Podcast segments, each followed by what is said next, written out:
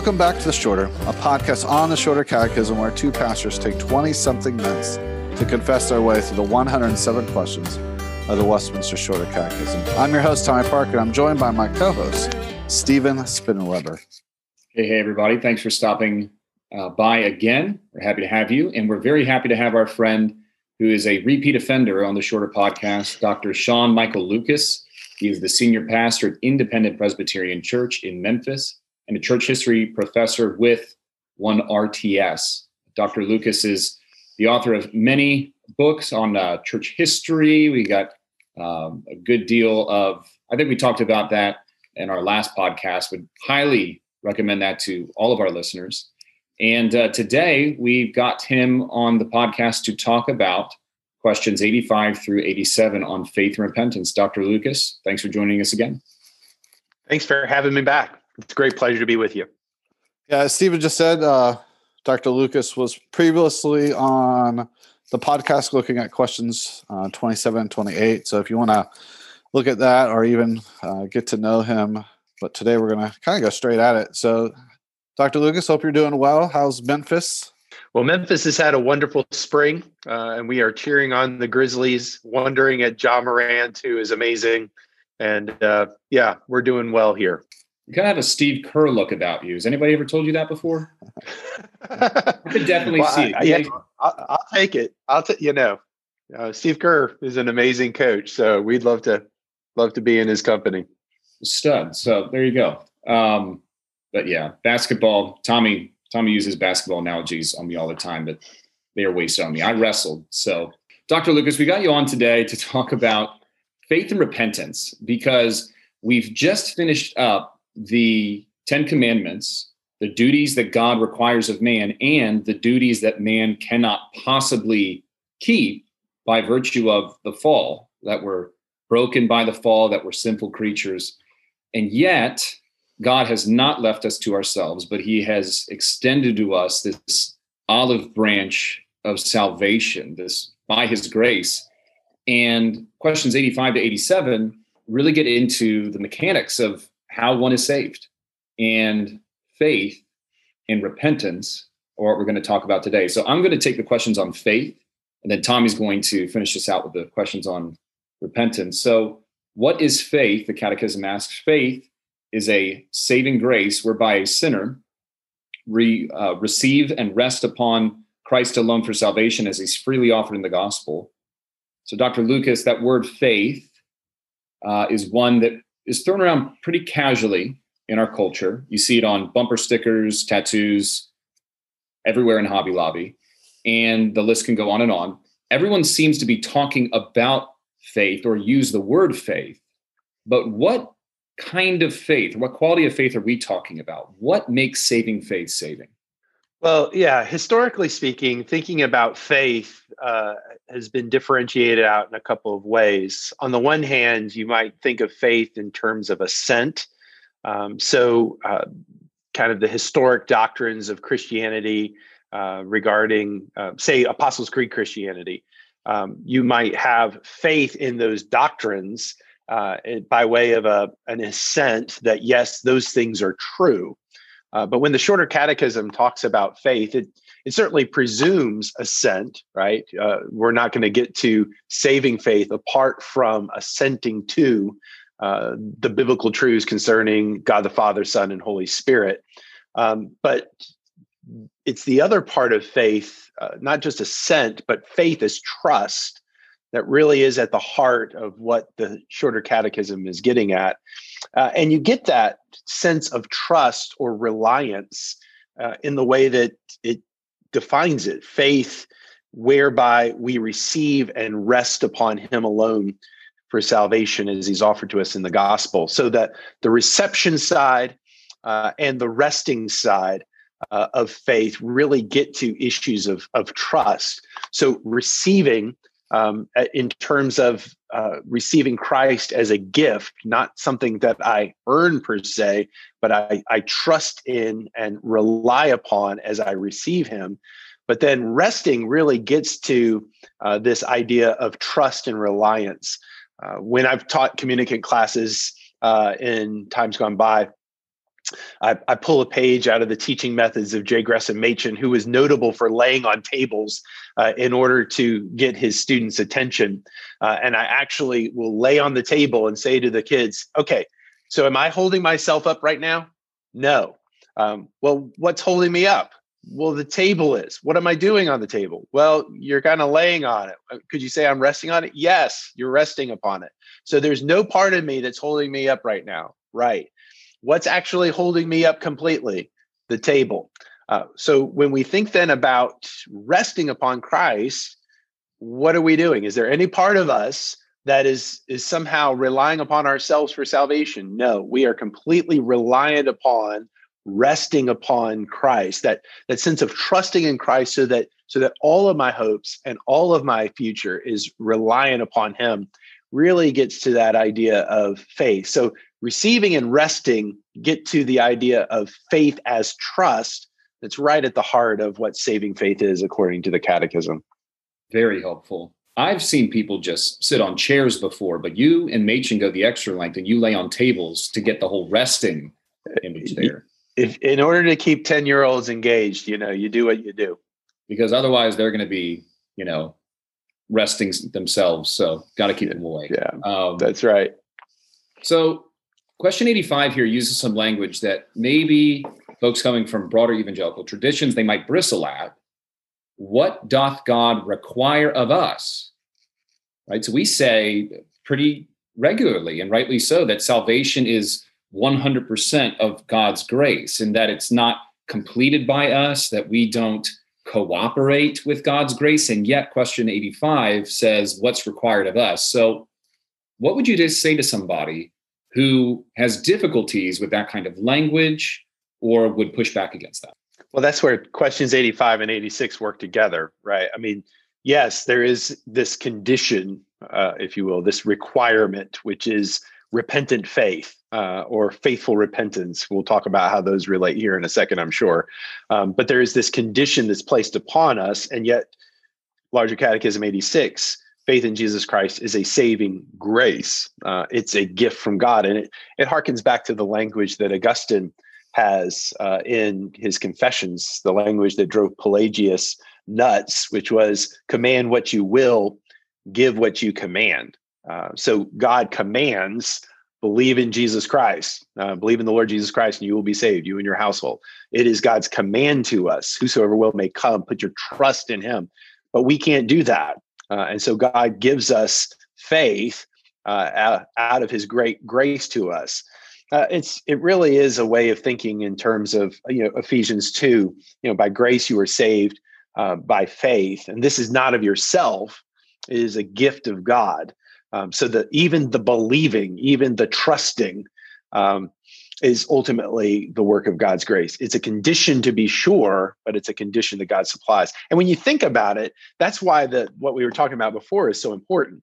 Um, we might not think that that mental assent to certain truths requires grace, um, and perhaps you know we might, out of our own rationality, kind of size up the probability of Trinity and God becoming man and crucifixion and resurrection. And we might say, well, okay, the preponderance of the evidence, the probability rates, sure, I believe, I have faith uh, in these truths. But to get to the place of reliance, of resting, uh, of receiving with an open hand without trying to put anything else in that open hand, um, that actually is something that is supernatural, uh, that does require uh, the work of God.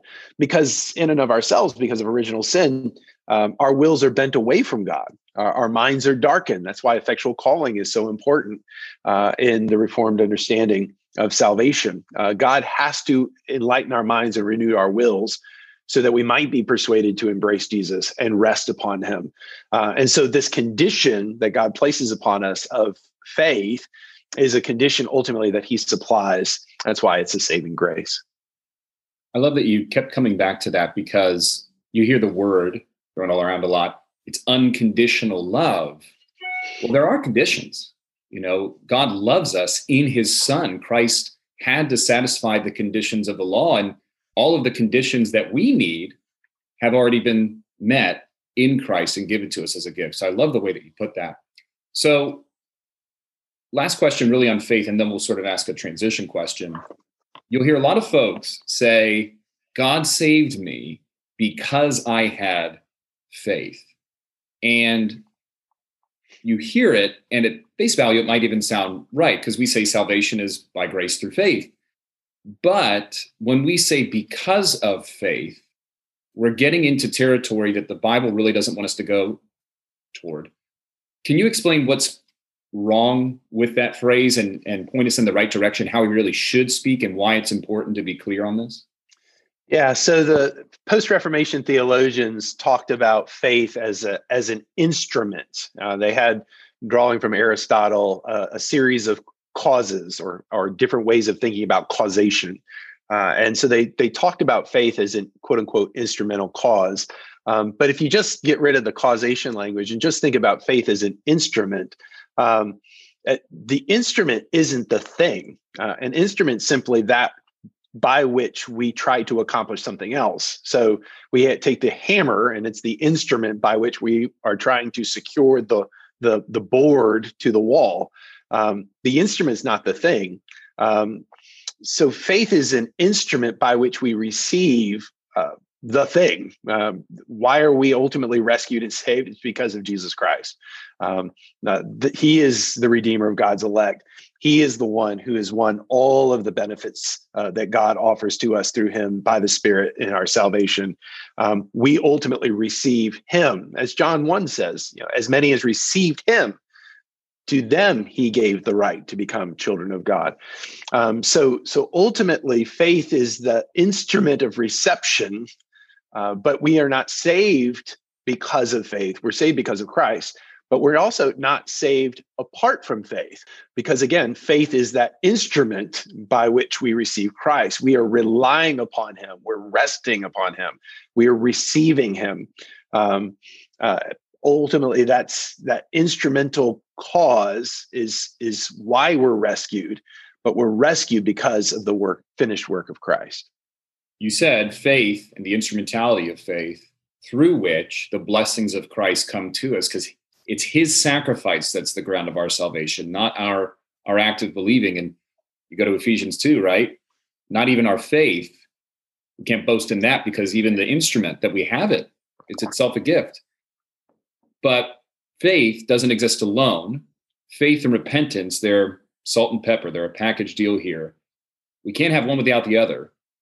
However, should we expect there to be a, an order that a person repents and then expresses saving faith, or that a person must have saving faith and then repent?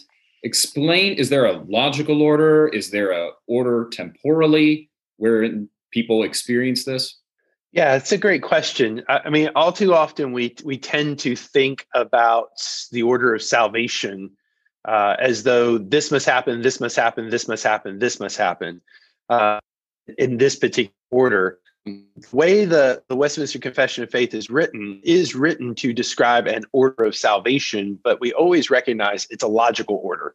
Um, when we are u- united to Christ in our effectual calling, all the benefits of Christ come to us like that. Just adoption, sanctification come package deal um, as the Spirit unites us to Christ and with Him by faith.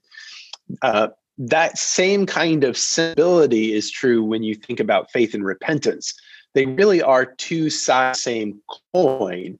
Um, you can't have faith apart from turning away from sin, uh, and in but you can't turn from sin apart from faith in Christ. They're two sides of the same coin having said that, um, the shorter catechism does seem to point us in the direction of a an order, both in terms of the questions that are asked. 86, what is faith in Jesus Christ comes before what is repentance unto life, but also in its answer for repentance unto life, um, it, it, notes uh, repentance unto life is a saving grace whereby a sinner out of a true sense of his sin and apprehension of the mercy of God in Christ.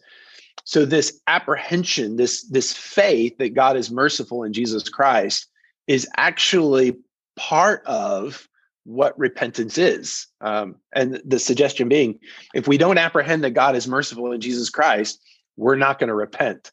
Um, so so faith both logically but also experientially, uh, comes prior to repentance.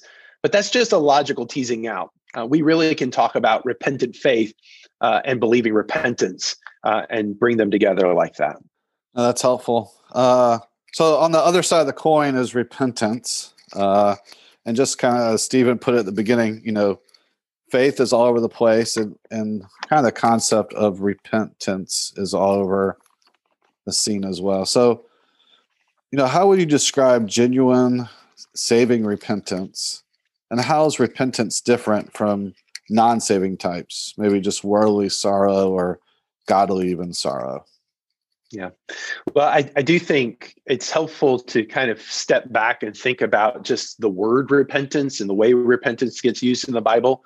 Um, repent typically is, is translating a Greek word metanoia, uh, which has the idea of a change of mind, but it's it's a change of mind that ultimately leads to a change of direction. Uh, in the same way that perhaps as you're, you know, if you leave the house uh, and you, you you're heading to uh, one particular restaurant, you're going to go buy five guys or whatever, and then you think, nah, that's terribly, that's that's awful, that's not very healthy for me, and so you change your mind, and your car then redirects. You redirect to uh, we have a local salad place here called Cheffie's. You're going to go eat healthy uh, and go get a salad, right? There's a change of mind that leads to a change of direction. Uh, and and and one of the places in the Bible that I think pictures that so well, though the word repentance isn't isn't actually used uh, directly, is is in First Thessalonians one nine. Paul's talking to the Thessalonians about the report concerning how the gospel met them, and they, he says, "For they themselves report concerning us the kind of reception we had among you, and how you turned to God from idols." to serve the living and true God.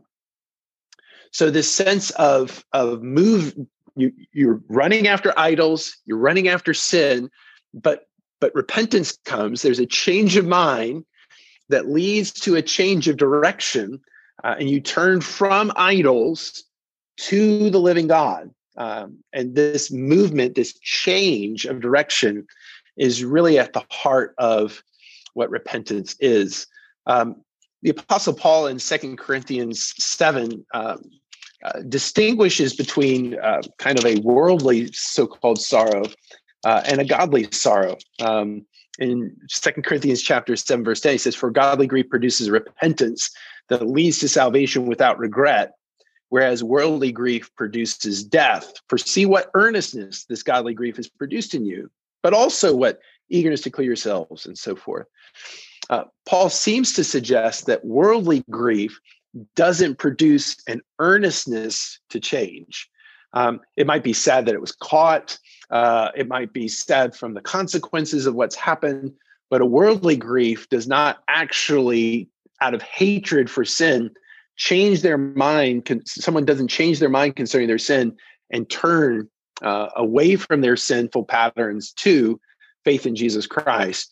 Um, but godly grief, godly sorrowing, what our the catechism talks in terms of uh, a true sense of his sin, with grief and hatred of his sin. Uh, that's that's godly grief that ultimately leads us to turn to this God who is merciful to us in Jesus Christ, but also to purpose after new patterns of obedience, which is this earnestness that Paul talks about in Second Corinthians 7:10.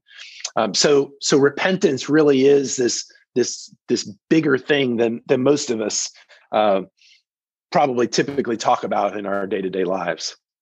No, that's very helpful. And then you know, working with college students, but also working with anybody, there's a sense of people come to certain times in their life. Uh, maybe if it's at RUF summer conference, or even maybe just a normal Sunday that they feel that there's things that they need to repent from, and they make those commitments but they struggle with the reality that you know maybe they eventually go back to five guys as it were um, and, and uh, they, you know they don't always pick the salad uh, the salad place. Forever. Yeah forever. So um, and then there's a lot of conversation and guilt and shame in that. So how does repentance work with this ongoing struggle of sin? Does repentance mean that i always have to pick five guys um, mm. and if i do pick five guys at some point um, what does that mean in my Christian life? Yeah. There is the, there is this language of a full purpose of an endeavor after new obedience, right? So, I mean, one of the things in working with folks today, um, it, you know, we we've embraced this language of being messy, uh, and you know, we we talk about our mess. We're authentic about our mess. Um, all too often, though, uh, we use that as a cover to just be okay with our mess. Um, biblical repentance actually is saying, yes, I know I'm a mess. I hate my sin. I grieve over it, but I want to turn from my mess. I don't want to be as messy today as I was yesterday. Uh, and then uh, tomorrow, I want to be less messy than I am today. And yes, I may falter and fail. God is a gracious God. Um, but there is also this sense of if if we don't produce the fruits of repentance, um, God then begins to work His discipline into our lives. Um, there's a, a, section in, in Luke's gospel uh, where uh, Jesus tells a parable about a, a householder who has this tree uh, that's not producing fruit, and he wants to he wants to cut it down. And the the the the uh, his chief worker comes and says, "Well, no, give me a little bit more time. Let me you know dig around it. Let me manure it. Let me you know." And let's see. And if it, if produces fruit, great. If it doesn't, then we can cut it down. Um, the the implication of that parable is that Jesus expects to see fruits of repentance. There, there, he does expect us to actually grow in Christ likeness and holiness, um, and and yet there's also this recognition that it takes time, uh, and sometimes the Lord of the of the orchard has to harvest or has to has to prune us. Um, in John 15, he he takes away the dead branches so that we might bear fruit. So, so yes, on the one side, um, Christians sin. Uh, we will sin until we die. That's absolutely true. Uh, on the other side, there is this part of what repentance is: uh, is this purposing after and endeavoring after new patterns of obedience, uh, the the holiness, the sanctification, which is a benefit that Christ has already gained for us, and God already sees us as positionally holy is also that which we are to pursue. Uh, the writer of the Hebrews says in Hebrews chapter 12, pursue holiness, strive after holiness, without which you will not see the Lord.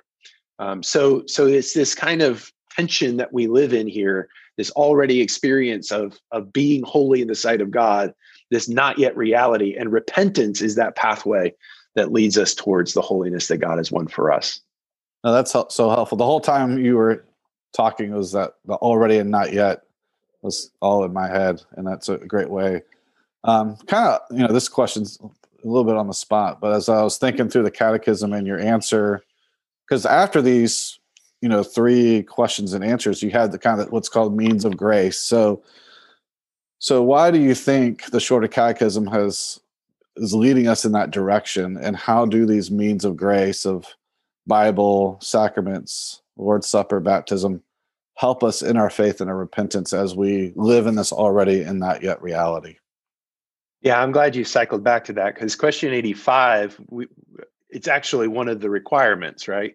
What does God require of us that we may escape his wrath and curse due to us for sin? To escape the wrath and curse of God due to us for sin, God requires of us faith in Jesus Christ, repentance unto life with the diligent use of all the outward means whereby Christ communicates to us the benefits of redemption. So, how is it that we receive the grace, um, this saving grace of faith and repentance? Well, it's ultimately through the ministry of the word.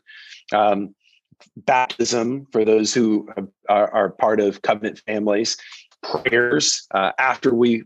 Profess our faith in Christ, the Lord's Supper. Um, the, the, way grace ultimately is communicated to us um, is through these means. Which means then, of course, if if we only go to church once a month, you know, or once every five weeks, which is right now, like in my shop, that's the average.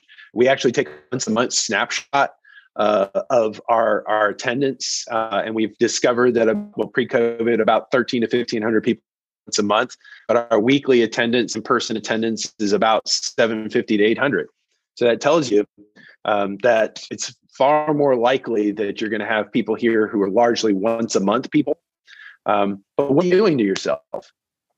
well, you're not receiving this grace of the ministry of the word. Uh, Belgic Confession says the preaching of the Word of God is the Word of God. Um, you're not receiving uh, here at our place. We have Lord's Supper morning, third Sunday night. You're not receiving the the means of grace of the supper. Uh, or the means of grace of improving your baptism. You're not participating in the prayers of God's people. The grace that Jesus wants to communicate to you so that your faith might be strengthened and you might be empowered to repentance, you're not receiving. Uh, and that's that's part of the reason why the writer of the Hebrews urges his people not to abandon the meeting together because it puts them in the way of the dangers he's been warning them of, which are apathy and apostasy. So, yes, I mean, the means of grace are vital um, and they are a kind of condition. You know, uh, what does he require of us? Use the means of grace. Uh, which is why you know I'm so thankful in our denomination, regardless of worship style, we are a means of grace denomination. You know, we stress the fact that word, sacrament, and prayer um, are the way that God grows us in Christ and leads us uh, in this path of faith and repentance. No, that's that's awesome. Uh, so, last question. So, any resources that you would uh, lean our listeners to to kind of continue this conversation of thinking through faith and repentance? Yeah, there's two two things that um, immediately come to mind. One is a little booklet by my friend Guy Richard uh, called "What Is Faith." Uh, it's in the Basics of the Faith series that P&R Publishing uh, uh, per- published. Full disclosure, I was the series editor uh, for that series, so highly recommend that. Uh, but then also, Banner of Truth has published a little um, book from the 17th century from a Scottish theologian, uh, John Colquhoun, uh, on the doctrine of repentance. Hmm. Um, so those would be two really solid, relatively brief, easily accessible um, treatments of faith and repentance that your listeners can go a little bit deeper in. And that is the same John Colquhoun with a Q that we've used before. His treatise on the law and the three types of law uh, was uh, very, very helpful, I hmm. thought, and we mentioned that on the podcast. So thank you. And uh, thank you for also being the editor on uh, the series of books. Uh, I have a handful on my shelf. I'm looking now. I don't see it, but I'll have to make an addition. Good. Guy will thank you, and I will too. well, thank you so much for being with us again. And, you know, again, this is a uh, two sided coin, and uh, we covered both sides really well. We're very edified by you blessings on your ministry there at uh, Independent Memphis. And thanks so much again. Thanks again for having me. My pleasure. And thank you to all of our listeners as usual. So we'd encourage you to share this episode with your friends and family. We'll express our faith together, repent uh, with and to one another, and uh, all by God's grace. So till we talk next, keep it short.